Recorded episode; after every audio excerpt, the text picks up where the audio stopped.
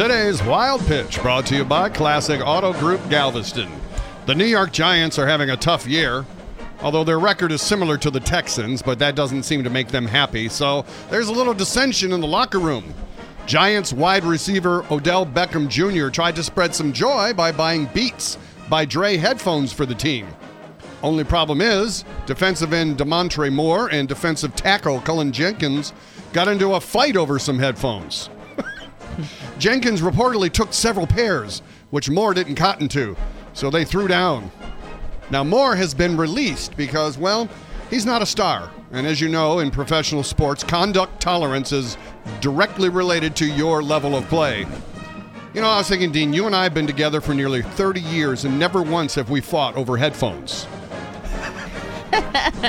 and for the record, I've tried beats. They're not worth fighting over. That's today's Wild Pitch.